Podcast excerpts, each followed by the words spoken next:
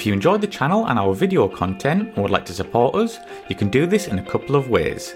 You can sign up to our Patreon site, which is a monthly subscription to one of our four tiers, each giving you something different, from early access interviews up to exclusive unseen footage. There's also the option of a one-off donation via PayPal, which allows you the option to donate an amount of your choice. Both options really help to keep this channel going and to continue putting out regular content for you good folk. So please take a look at aircrewinterview.tv forward slash donate and I thank you in advance. Thank you and enjoy.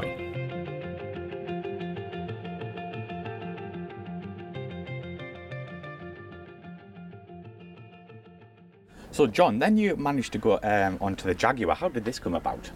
Yes, I, when I was posted from Three Squadron in Germany, uh, I went on to the uh, Jag, um, and it was pretty much just starting up. I think it had been running about six months by the time I left the Harrier Force, and there was a certain part of me that had a few frights in the Harrier, and two engines sounded pretty good, um, and also I quite like the idea of instructing, so I went to Lossiemouth on the Jag and um, yeah, and operated out of there. Um, the, um, the, the because I I was a weapons instructor anyway, and I was a, also an instrument flying instructor and so on.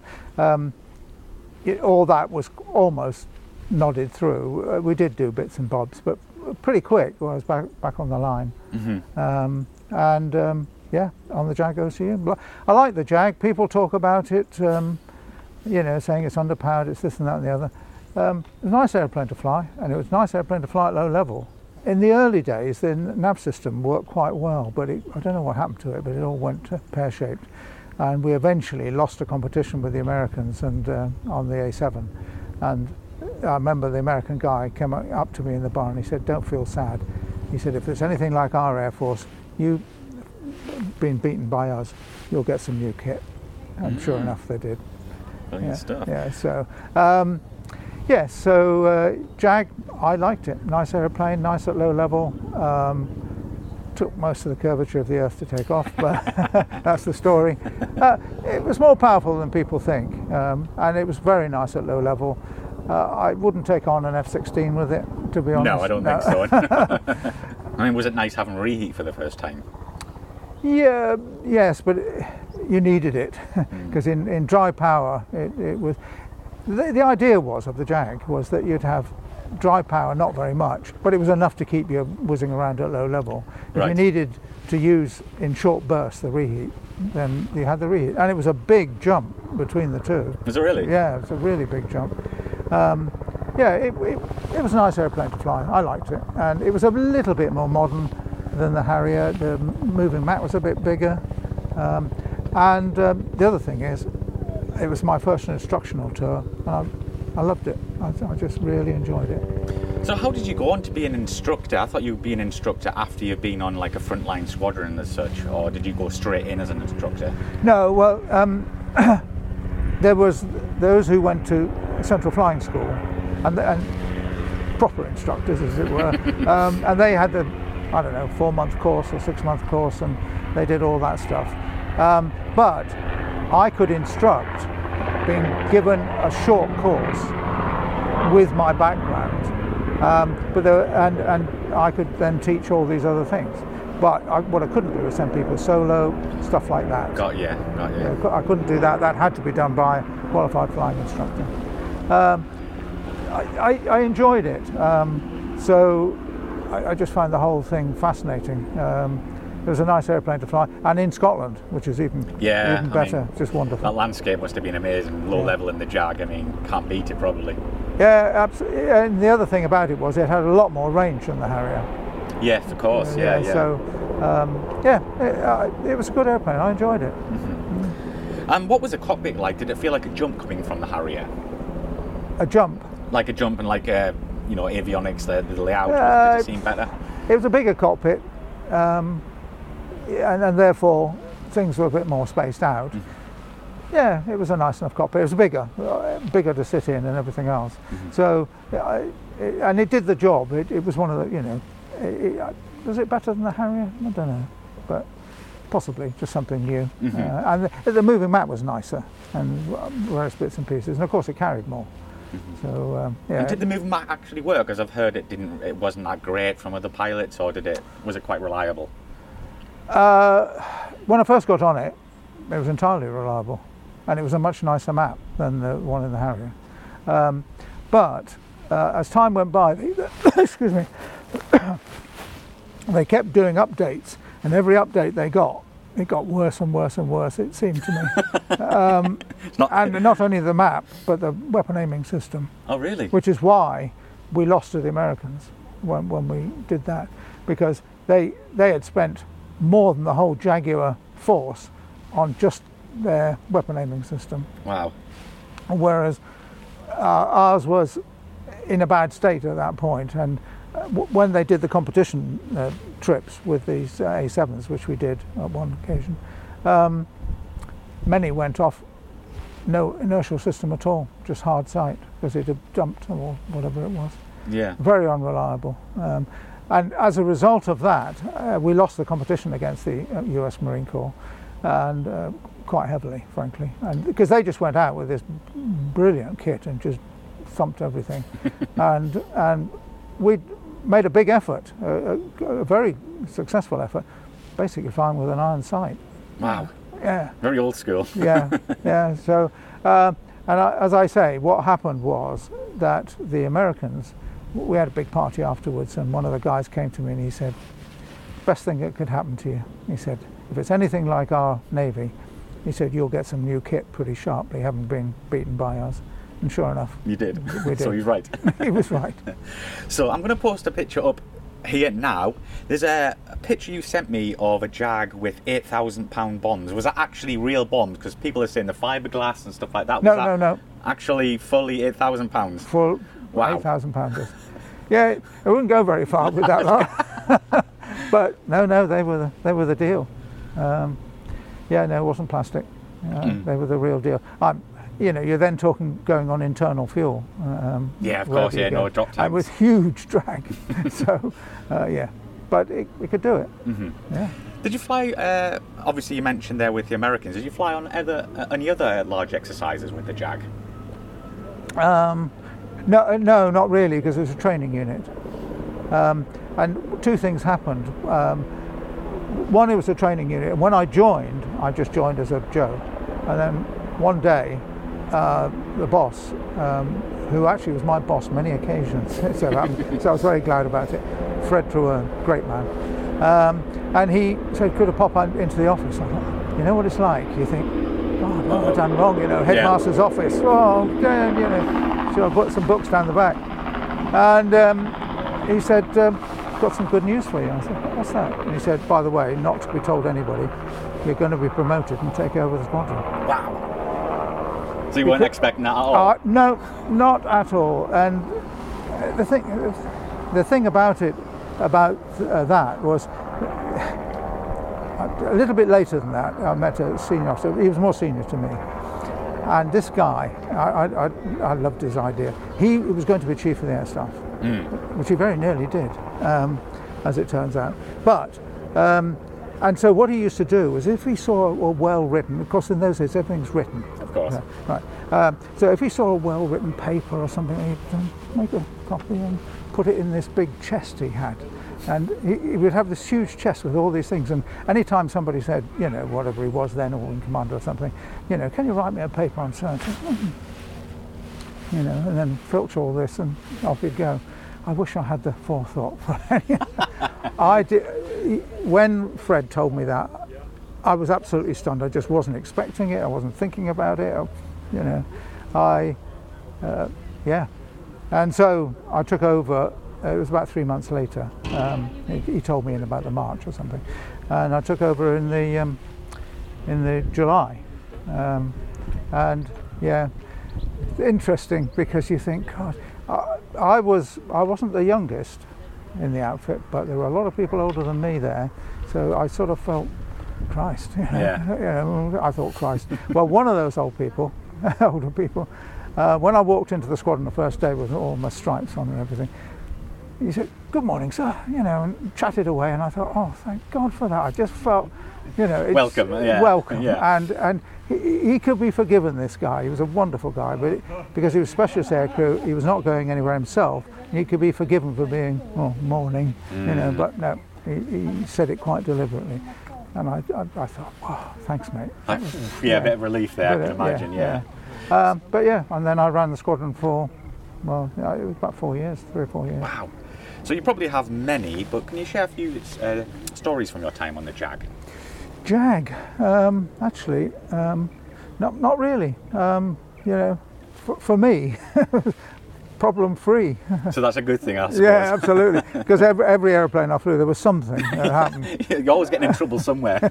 um, no, there was. It, it was fairly straightforward. And we, I, the, the nice thing about it was we persuaded the powers that be that we would do sort of air-to-air gunnery, for example.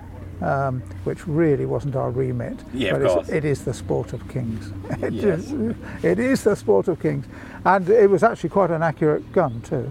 Um, it was a twenty millimeter Mauser. Um, All right. And uh, yeah, and, and the sighting system and things were not wonderful, but pretty accurate. A lot more accurate. Did the job. Did, did the job. Yeah. Um, so that was that was great. We dropped thousand pounders, um, and I can remember. Uh, I can't remember now why we, I was able to do it as an instructor, but anyway, whatever the reason was, um, well, I dropped four thousand pounders um, on the range, and so we pull on a pull up, you know, pull up like that, you know, boom, off you go, and then as soon as it's gone, you go, you go really? Inverted, and they're there, and they're they're doing this, oh my God, falling away from you, and. Uh, Yeah, that was that was great. I enjoyed that. But then one guy, um, he was going to be the squadron uh, station commander, at one of the stations in Germany, um, and he, uh, he, he, I said, look, when you get to such and such, I can't remember, such and such a point, let go because then it's, it's beyond the ca- capability of the system. And he went, all right, okay. So, but he got im- immersed in this, and he was hanging on to this because it was all automatic. It all comes off automatically. Right. Right. So he's hanging onto the button, and Paul, Paul, I said, "Have you let go?" What? What? What? Have you let go? And there's a bit of this going. Next thing I was, boom. Oh, shit! And I just had the vision of these four thousand pounders hurtling into Tain village, which they never would have done. Never. But I don't know why. I but just thought. Yeah. Yeah. I thought. Yeah. That, that's going to go into Tain village. They're four thousand pounders. And it was something like seventy at six, which was a brilliant score for four thousand. That's really good. Yeah. Anyway, yeah, so we, we, we had fun. It was it was a good airplane. I don't remember particularly. I had an engine failure once, um, a fire, um, which wasn't very nice. Um, but I think, yeah, like you say, like, it's probably what you want, uh, eventful, less stuff. Well, yes. Well, the the um, the thing about that, I've got to say, when I went on to the Jag, it had two engines. And one of the things which didn't actually help you very much, in the Harrier, the engine was right behind you, mm. bellowing, and you knew, and so you, if you wanted eighty-three percent, you went, you know, whatever it was. They're way, way down the back, you can't hear them. So you've got to look at the gauges, and it took a while for right. me to get round to that. Oh, right, okay. Yeah, yeah it took a, sense, yeah. took a while. So did you go supersonic in the Jag? You could go supersonic in the air test, and so I, I used to do the air tests on it, um, and uh, it was tricky to get it to go supersonic. Oh, was it really? Yeah, so you, because what what happened was, you, you as long as you got to about forty grand or something, then it wasn't too bad. But if you were at a lower level, um, you then had to sort of roll it inverted to get the nose down. Oh yeah. To, to, it would go supersonic level. It was a quick aeroplane, very quick, um, at low level. Um, Well, I'll, I'll tell you a, a thing at the, uh, oh no, sorry, that was, that was a Tornado. Um, yeah, so you get it, the nose going down, but of course you're going into thicker air, so you, you, your Mach number is, it was all a bit tricky to actually get it to go. So I think you're supposed to, I can't remember now, in the air test, one point two? That sounds about right, yeah. Some, something yeah. in that region. Um, and it was quite tricky to get it. Uh, I thought it would be quite easy to get the Jag supersonic, to be honest. Yeah, you would think so, yeah. Um, yeah. Even the Tornado, in similar circumstances, that took a while to... Right. It goes supersonic, but um, yeah, it was tricky. Oh, well, we'll talk about Tornado later. Um, yeah, uh, No, I, I enjoyed it. I enjoyed instructing. I enjoyed the tour. I like the airplane. Yes, everybody says it takes a cir- you know, the circumference of the Earth to get airborne and stuff yeah. like this. But um, as I discovered later um, on the Jag, because I, I went to the Indian Staff College and they had Jags. So when we were doing the um, attack profiles and so on, suddenly I realised what a good airplane the Jag was, because it right. carried a lot and went a long way for a small airplane. Because it was originally a, going to be a trainer, wasn't it? Yes. The Jag, yeah. yeah. Yeah, and so, and they had MiGs, you know, MiG twenty-ones and things, which, of course, you know, yeah. you know, they they just went about, you know, tuppence halfpenny and had to come home. It was like a lightning. and uh, and everybody wanted the Jag. I suddenly realised that, because we, we had groups going around, and so people saying, oh, I want some Jags. And everybody was saying, I want some Jags. Because it carried a lot of, lot of bombs a long way. Well, you proved that by uh, showing the, that photo to me, yeah. one thousand pounds. Yes, yeah. I'm not sure it'd go very far with no, probably not. Yeah, so yeah, I enjoyed it. It's a great airplane.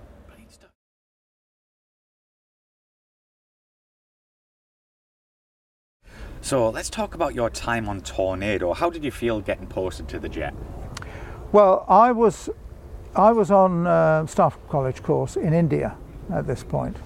More of that anon. Um, and and the reason for that was my father had been in India when I was born, and he was the deputy manager of a uh, tea plantation. And um, so he, he, that was the sort of link. And I, I, until I was five, and I'm now, I want you to get your handkerchiefs out. At five, I was sent home to England to boarding school. Right, you say, you now know why I'm like this. Uh, actually, I had a ball. I loved it, wherever this place was. But anyway, that's by the way. Um, yeah, so that was the link. And so they called me up and said, because of that um, link, would you like to go to Indian Staff College? And I thought, no, not really. I'd rather go to the States, if you don't mind, or anywhere. Um, but anyway, so while I was on the course there, um, I got promoted on the course again. What? I wasn't expecting it at all. You know, I am light years away from the man who's got a cupboard full of letters and all this, even then. And they said, you're going to get one oh one Squadron Tornadoes. Oh, bloody hell. I was just amazed. It turned out not to be one oh one, it turned out to be twenty-seven. But um, so, uh, yeah, so that's how I got on onto the Tornado. And then I came back, and the course was some about a year away, actually, something like that. So I went to Strike for a bit and sat around there and got bored, and they said, well, we've got nothing for you. And then somebody said, I'll tell you what, I've got some friends at Boscombe Down. Why don't you go down there and see if you can catch them flying? Yeah, all right. And so off I went to Boscombe Down, and they're, they're all my mates there. I knew them all. And I did the one thing nobody else apart from them would do, inverted spinning in a Hunter. ah! You're asking for it. Yeah, well, I said to Ross Peart, is a very good friend from years ago.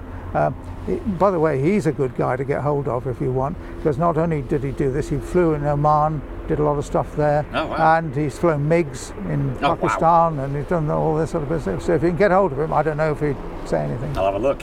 yeah, Ross Peart. And um, at the same time, I flew the Phantom, and the only time I ever flew it was in the back, but uh, that was that. But I did eventually fly in the Lightning. Did you? You got your, yes, you got your because, trip. About, because the boss of the outfit, Robin Hargreaves, I think his name was, um, he said, oh, do you fancy a trip in a Lightning? He said, because I've, I've only got a, a bit, uh, you know, to do of this air test. And I said, all I want to do is go double supersonic. I just want to go twice the speed of sound. He said, right, and off did we you? Go. Yep. So you yeah. got your Mach two badge then? I, I got the Mach two badge. Oh, brilliant. I really enjoyed it. Brilliant stuff. Uh, so it was great going there, because it was all this sort of funny stuff you do in, in places like that, Boscombe Down, uh, which you wouldn't do anywhere else. Mm. Uh, I did the course at Cottesmore um, with the, and I don't know if you know, people have told you in the past, but there were three squadrons, one run by a German, one by Italian. Italian yeah. Yeah. So I was on the German, Schumacher's name, never forget it because of obvious yeah. reasons. yeah. He was a brilliant bloke. Um, and so we did the course. And the thing about it was, when you look at the uh, Tornado, I just think it looks so good. It does, doesn't it? It looks brilliant, and it's big. Oh, well, relatively big compared to what I've flown. Um, and it's got kit that works. And you know, it's, it was brilliant, and I really enjoyed the course. Um, and don't forget, I was, uh, you know, I'd had a fair bit of flying by then, so I was probably had three and a half thousand hours or something like that, uh, of which you're only getting two hundred a year or less. So you know, it yeah, was, of course. Um, and so, I, to be honest, I felt fairly confident, and it was a nice aeroplane to fly. Uh, so we did that, and then we went to uh, Honington and did the weapons course, and then went on to the squadron. And the thing about that was, it was the third squadron to form. We had one aeroplane, and of course, with H A Zs, I don't know how many H A Zs, three were built. All the rest were not built. Nothing was built. Right. It was like being in a builder's yard at this point.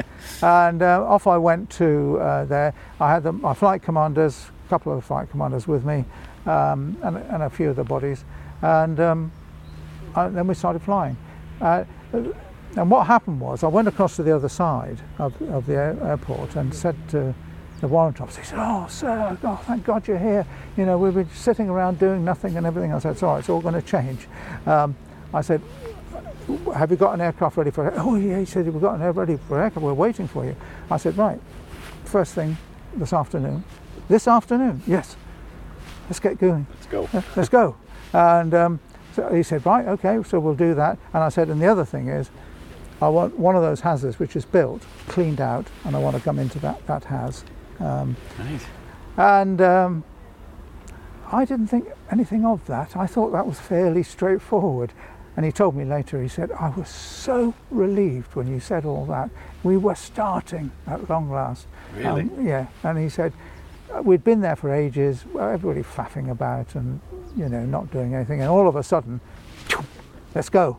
And, uh, and so th- that was that. And so I did an air test with uh, my senior flight commander, Tom Bradley, brilliant guy. Uh, and um, we did the air test. Funnily enough, you asked about supersonic flight. That was one of them. And I can't remember if this, this may have had pylons on it. It struggled to go supersonic. That's did it right. Really? Yeah. It would, at low level, it, it would do. When I did the course, you did a supersonic run at two thousand feet, and with this German navigator instructor in the back. And the, the thing I remember about that was he said, "Right, sweep the wings." We cleared for the supersonic run. seven fifty, I think, was the speed from yeah. memory. Yeah, sounds about right, yeah. Yes. Uh, that was the limit um, for Air Force use. And we went four fifty, slammed the burners in, and in sixteen seconds we were doing seven fifty. No way, really? Oh, it's unbelievable. It just rocketed forward. Um, and it, it was extremely quick and, it, and very smooth.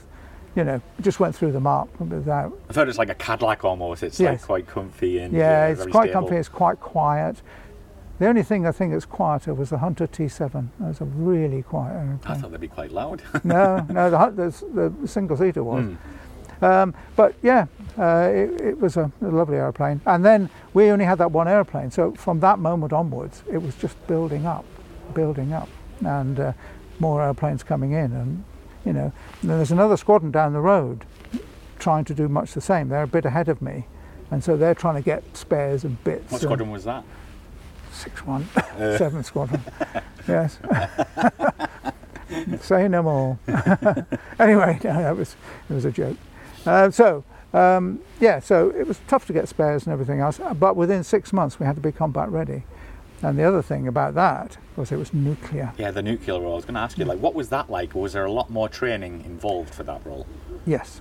Now, the all the guys who came from the Buccaneer had done that. Mm. But we had ex-Lightning people, had me, never done it. Um, the... Uh, The, a number of the navigators came from the V-Force. Now, some may or may not have done that, but in any event, not in this way. Um, and so, um, yeah, it's uh, it was a lot lot to think about uh, on that side. And I, I remember once we had two first tourists who were brilliant, by the way, both these guys. Um, one one was killed sadly many years later, but anyway, two of them. twenty-one, twenty-two, pilot navigator, something like that. And on this exercise, they were the pair to be called upon, if necessary, to drop the nuke. That age? Wow. Yeah, and I thought, twenty-one, twenty-two, they could be starting World War Three. Uh, it, it just sort of a lot of pressure there. A lot of, lot of pressure, really. I don't think so. I think most people thought, well, it isn't actually happening, but uh, so it was. Uh, yeah, there was, and there was one conversation I did have with every single person that came through, and I interviewed everybody, and I said, look, mate, nuclear. So if you've got any issue about it, now is the time to say. You, right. you cannot go and on the day say, I'm not going. But not least of which, you'll be shot. Now, you say, yeah, nah, nah, no. Yes. Yeah. They had two policemen in every H A S. They checked your documentation. Not, not normally, obviously, if you're doing a nuclear thing. And um, check your documentation, and then they walk around with you. Oh, they follow you? Yeah, they follow you around. Right. Now, if you do anything to damage the airplane, they're authorised to shoot you. So, hard rules. So the eyes are on constantly while you're doing your work. Yeah, yeah, yeah. And they are not there, um, they're not there to be nice, let's put it that way. The whole thing is done grim-faced and everything. So it's, like, it's not like, oh, hiya mate, how are you doing? It's no, no, down no, to business. No, no, it's, because it's nuclear. No, we we didn't actually have a, a Q R A role per se, um, all the time. But when you did exercises, obviously, you, you used to have two aircraft ready to go all the time. Um, and they had to be started up and gone in next to nothing. Um, we I, there was a lot of argument about it, but we were at one end of the airfield and six one seven were at the other end. Um, and long story short, we eventually got it so that we could take off on that runway and they could take off on that runway. Because my argument was, they're taking off that way where they're going, we are going in the opposite direction, mm. in reheat. So you've lost, I don't know, pounds and pounds or kilograms of fuel, just that and doing a turn, which I don't want to do because we're going to be short of fuel. Mm. Um, plus or minus ten seconds was the time on target time. Mm-hmm. um, and uh, And the rules were harsh. Well, they weren't harsh. There, there was no leeway. You had to get one hundred percent on all the tests. And if you didn't, there was trouble at wow. mill. Okay, right. Yes. Um, and that's where the guys in the Buccaneer, that was what was nice about this squadron.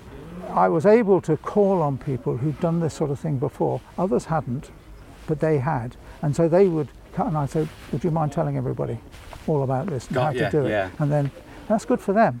And they like that, you know, yeah. to prepare everything. And um, so we did have people to help us within the squadron. Um, the one person that didn't like any of them was single seat pilot, boss. Particularly the navigators. No, they didn't like that. No. But they got used to it. Yeah. I, I, the thing about the Tornado, is people forget, it is not a big Phantom. Yeah, that's what everybody, or not even a big Phantom. It's not a Phantom. Um, it is, it is quicker. It's uh, got much better kit in it, um, and you know it does this nuclear role. Um, American stuff, it works. It's Texas Instruments. Yeah. Um, so, you know, the nuclear role was one thing, and it, well, we spent a lot of time on it, a lot of time. Um, but then conventional stuff also, um, and then we spent a lot of time on aircraft recognition, mm-hmm. um, tank recognition, and all that sort of stuff. And then the other big bit, which is actually even bigger, was terrain following. Oh yeah, the T F R, yeah. Yes. Now at that point it was cleared initially to five hundred feet and four hundred fifty knots, I think, uh, something along those lines. Mm-hmm. And uh, the, the way we approached it was we would do the whole sortie in the day at, at five hundred feet, right? And then we'll, we'll then go at night and probably do it at eight hundred feet. And frighten ourselves absolutely oh frightened. Um, and off off we went. Now, and we soon learned, because when I did my first trip, what the navigator did was he he just sort of went from hilltop to hilltop because it was easy on the map. But we didn't need anything, and um, to do a particular route. Well, that was the worst thing to do because what happened was in the Tornado, if you got a very high hill, the auto throttle would then stop at the top because it won't go into reheat on its own. Sometimes we ran out of power because oh, okay. uh, there wasn't that much power if it was a steep yeah, hill. Yeah, yeah. Um, and then you come down the other side and then suddenly all, both throttles go wee and you hurtle down, absolute blackness. The engines oh, wound down, down and it was, yeah. But It worked. It worked. And the other thing was, the deal was, anybody unhappy for any reason, call pull out. And you just, that's what you did. Mm. Uh, and so with that caveat, slowly, slowly, we, we got doing it. And by the time I left, we went to Goose Bay. Um, and I was, I, I love this, I've got to say, it's my highlight of a story. Um, we're in the Met briefing, weather, absolute crap, lashing down and everything else. And uh, so the, the boss stands up, Canadian, and says, right lads, into the bar, you know, black flag. But, excuse me. Yes? We want to go flying. What? Weather's crap. Yeah, but we can fly in this. Oh, right, okay. And so off we went, and it was horrible. Um, and off we went, uh, it was three hundred feet, we were clear to three hundred feet, and four fifty I think, or maybe even five hundred, I can't remember now. But so off we went, and a lot of it, probably two thirds of it was in cloud, uh, even at three hundred feet. Wow. Um, and then every once in a while a rock would flash by, and oh, Christ. Um, and I just thought of the irony of it all, that we went round this, and it was quite um, um, anxiety making in a way, uh, just seeing suddenly rocks flying by. And of course, the other thing is that the auto throttle's going up and down a lot, and the, the, the if you put it on hard ride, which is what we did, it would, you know, push down and pull up. Mm. You had to, because otherwise it would sail over things. Um, so we did that, and I, I just thought that was absolutely wonderful. Well, we got in the bar. The irony of it was, they were pissed out their heads. We were sober. They were in flying suits and hadn't done, turned a wheel all day. Because of Air Force rules, we had to go back into in our blues before going into the bar. Really? Yeah. Okay. But the good thing was, the, the squadron commander of the German squadron that was there, F four E squadron, big Prussian guy, big moustache, the whole works. Oh, right, you bloody Brits! He shouted, and of course he's pissed out of his head. But the important thing was, he said, you don't buy a beer in here tonight. If you can go and fly in that sort of shit. He said, I've got the Tornado now. I understand what it's about. Wow. Yeah. Yes. Free drinks all night then. Yeah. Well, John, can you share some stories you uh, you have from your time flying the Tornado? Uh, well, I'll get round the, the I'll get round the uh, ejection. Should we get that out of the way? That was fairly traumatic. That's, that's quite a long story. Again, same. We took off. We had some targets up north. Uh, nice weather at uh, Goose Bay. This is a Goose Bay, uh, and um, nice, nice weather. Um, little bit of wind, and we went off to the targets. And the F four E said, "Well, we'll defend then." And so it was great. You know, we all whizzed about and had a great time, and came back into the circuit. And I was the first in. Excuse me. And um, so I broke into the circuit. And I didn't actually see this, I just felt something wasn't quite right. So I looked, I looked down in the cockpit, and one of the um, switches, if you want to call it that, it was sort of like a push switch, uh, was lit up saying that there was a control malfunction uh, somehow. And I thought, oh. And the, the trick was just to put it back in again and see what happens, and it, it was fine. But then I noticed that the flaps hadn't come out. Mm. I had slats out, but no flap. All right. Well, no big deal. Well, you know, if we have to land like that, that's that's okay. Mm-hmm. Yeah, just a bit quicker. So I thought, well, I'll tell you what, we'll go round. So I called air traffic and I said, look, uh, we've got a flap problem. We'll try and sort it um, so you can get everybody else in to land. And the thing was, it was twenty-seven wing, so forward wing. Um, but of course, if um, if if the flaps come out, and the wings are anything other than twenty-seven, the flaps going to the fuselage. Yeah, of course. Yeah, yes. Yeah. So it has to be forward. So I thought, right, well, that's the problem. I say micro switch, probably a bit more complicated than that. But I was slamming the wing like this, to, trying to force it in. No, no, just wouldn't have any of it.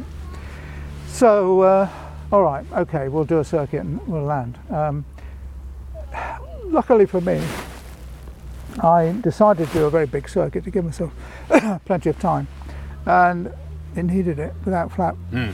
Anyway, round we come, navigator, lovely lad, but he starts to, boss, boss, speed, speed. I said, yeah, I know, I know, but we're in a turn with no flap, um, so I'm having to keep the speed up.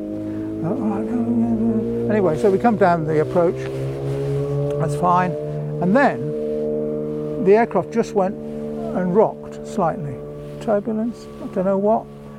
And I instinctively looked down because that can happen if one of the one of the indicator the switches comes out. Nope, it's fine. Um, so I thought, oh right. I thought no, it's it's um, Dutch rolling because I've seen that in the Hunter, mm-hmm. and I said it's because of the flap configuration. It's not quite right. Let's get out of here. We'll land quicker next time.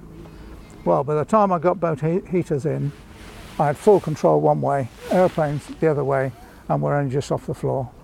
And I'd always said to myself, if I'm given two options, one of which is death, I'm off Martin Baker. So, Martin Baker, pull the handle, I wait, I wait, I wait, nothing happens. And then eventually, whoosh, we're off. Now, the navigator goes first, zero point six of a second, zero point six of a second. That time I was waiting was zero point six of a second. Now, my wife didn't flash before me, but it extended dramatically. um, anyway, so out I go, and um, the uh, I, I could feel all the straps I'm doing and everything else, and I was on my back and, and whatever. Chute opened, and I, and I, oh Christ, thank God for bloody chute opening. Um, and then I thought, oh, side left, side right, what? Too late. Hit the ground. Oh Christ. And what happened actually was the chute went out of the airplane, and instead of sort of doing a parabola or something like that, it sort of went out and then went oh, like gosh. that. Um, and so my chute opened and a couple of swings and I was hit the floor. So I'm, it, so anyway, thud, oh thank God for that. Um, but while I'm sitting there, I watched my airplane like this. Oh, you saw it, did you really? Climbing away in a vertical climb, and I'm going, this could be tricky to talk my way out of it. But and then I thought, tell you what, I don't care. Yeah, I'm alive. I'm alive. I'm alive. I don't give a shit. Um, and and the reason was was because I had both reheats in. Um, all that weight had gone out of the nose, so the nose was just lifted up because it, it suddenly became tail heavy. So it was in reheat when you were watching yes. it go up. Yeah, yeah, yeah. Well, I'd left it. I'd just left it oh, wherever. Yeah. Oh wow. And so I watched it, and eventually. It, um, I saw it in the distance, and it just sort of went like that and hit the ground inverted, and that was that. And I went to see my nav, and I was trying to think of something jocular to say, and he said, "What the bloody hell happened there, then?" Oh right, okay. You're fine. And um, I broke my collarbone, um, and I think it was because of the oxygen bottle was there. And you, when you eject like that, you, you bend right over. Oh, right. You are pulled back in stri- straps and things, and I think it just broke the collarbone. Um, well, that was, that was fun. Yeah. And how long before you were back flying again? Two months. Is that it? Two or three months. Were maybe. You scared going back uh, no, flying? No, no, no. You just no. eager to get back up? No. Uh, I, I don't know how long th- this will go on, and, but none of these things that happened to me bothered me. I slept like a babe. No, I, I was I, at the time of the ejection. I was a bit shaky. I, I'll be honest. Yeah, I can imagine. Uh, and uh, but apart from that, um, no. And, and but I paid for it later. So, John, overall, did you enjoy your time on the Tornado?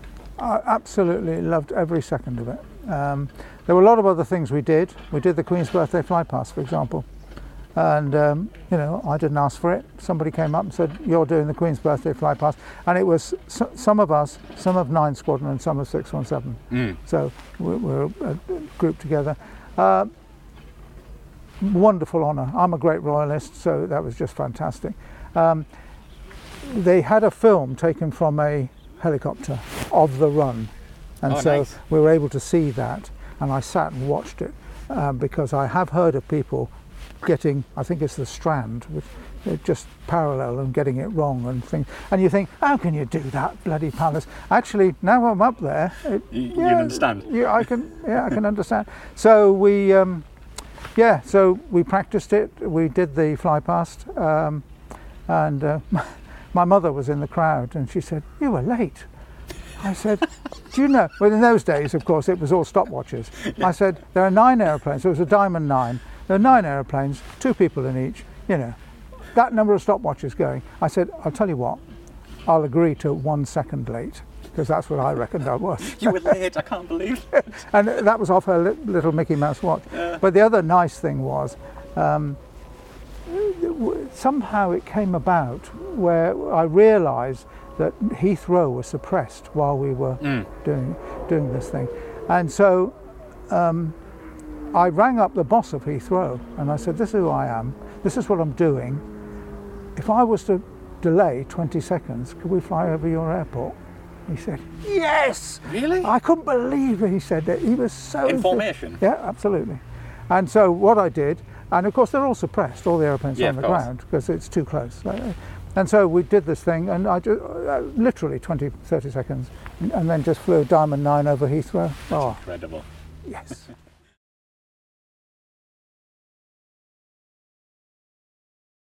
But uh, while we wrap up here, have you got any stories you can share with us that we haven't already heard? We did. We went to Thumb Rate. I don't know, that was that was good, because that was a bit of a sales pitch, and the Saudis eventually bought it, so must have worked. That must have worked, yeah. yeah, yeah. But that was great to work at Thumb Rate with the with the Jaguars, and they're, they're almost all my mates, so I know all these guys yeah. in, in the in the S A F. Um, and um, yeah, we went there. It just makes me smile though. We we go there. Uh, we, we we got there. And we landed, and the weather wasn't very nice. It was just foggy, mm-hmm. uh, that was all. And the prince, because they're all princes, of course, came up and said, "All right, we're going for lunch." So we went to, for lunch in this sumptuous Mercedes. Um, and he took us around the squadron after we'd had lunch. Wow, different world, really? All marble. Um, the briefing room was like a, a cinema theatre. It was huge, absolutely huge. And whereas we all had, I think we probably did have colour photographs of people and things, but it was close. Whereas they did have massive colour photographs of all the pilots on their outfit and mm. all this other stuff. Yeah, it's different, different world. Um, yeah, I guess it worked because they bought them in the end. They did indeed, yeah. yeah. yeah. I, I did a wheels up in a Harrier, right? Um, and that, what happened was I came off an air test. This was on Three Squadron, and um, put the gear down, wouldn't come down. Oh, all right. I'll have a little bit of faffing about, see if I can get it, a bit of yawing and things, see if I can get it down. I couldn't get it down, so I thought, all right, that's all right. I've got the, you know, the emergency system, which, you know, oh, nothing. You sure? Nothing. Um, and so I, uh, eventually, I, I sort of got myself down on fuel. I flew past the tower, and I said, "Is anything out? I, I've got no lights or anything," and they said, "Yes, the one thing that's out is the speed brake." And so I now had the speed brake out and no wheels. So in the end, what happened was the guy in the tower said, "Tell you what, fly by again, hover in front of the tower, I'll get a ruler out and I'll put it from your gum pod to the brake, and that will give you this the proper yeah. landing thing," which he did. He landed absolutely fine. The only thing that happened with that was that um, when I, I thought, right, well, I'll get out now, um, because it, it landed and it was fine, but it was doing a lot of creaking and hissing and oh. that sort of, uh, is this thing going to catch fire? So I was fairly keen to get out. And uh, anyway, so I did that, and I went to put, pull the hood. Hood jammed. Oh, Christ. And what it was, was the hood was linked to a step. And of course, we're now on the ground. So when you pull the hood back, the step, instead of going like that all the way down to, so you can get in the airplane, it just went down about that far. So I couldn't open the canopy. Oh, God. So I did what all I could do, and that was to explode the canopy, because it's got a detonating yeah. cord all the way around. Uh, that was quite an implosion. I can imagine. Because when you're inside a bang like that, I was quite shaken. And um, then uh, in the back of my neck, which I still got it, it's all this molten lead. Oh, really? From the detonating cord. Wow. And because I was like this, I was trying to hunker down, and it's still all in, my, in the back of my neck. Wow. So, John, what's your favourite aircraft you've flown? I thought you might ask me that. Um, I saw um, one of your videos with a test pilot, and he said he flew the Jaguar and it was horrible, until he realised what it was for. And when it when he did that, it wasn't horrible. It was a good airplane. So I like the Jaguar. Um, I, I like I, the Tornado was immensely capable. You could do anything, mm. day or night. It was just extraordinary. Um, and I think I've got to say the Harrier though in the end. Uh, the Thought hovering, you might say that. where where we came in into it. Um, we were cock a hoop. I mean, you know, having this wonderful airplane, this massive engine. I mean, you've had an amazing career, but overall, did you enjoy your R A F career?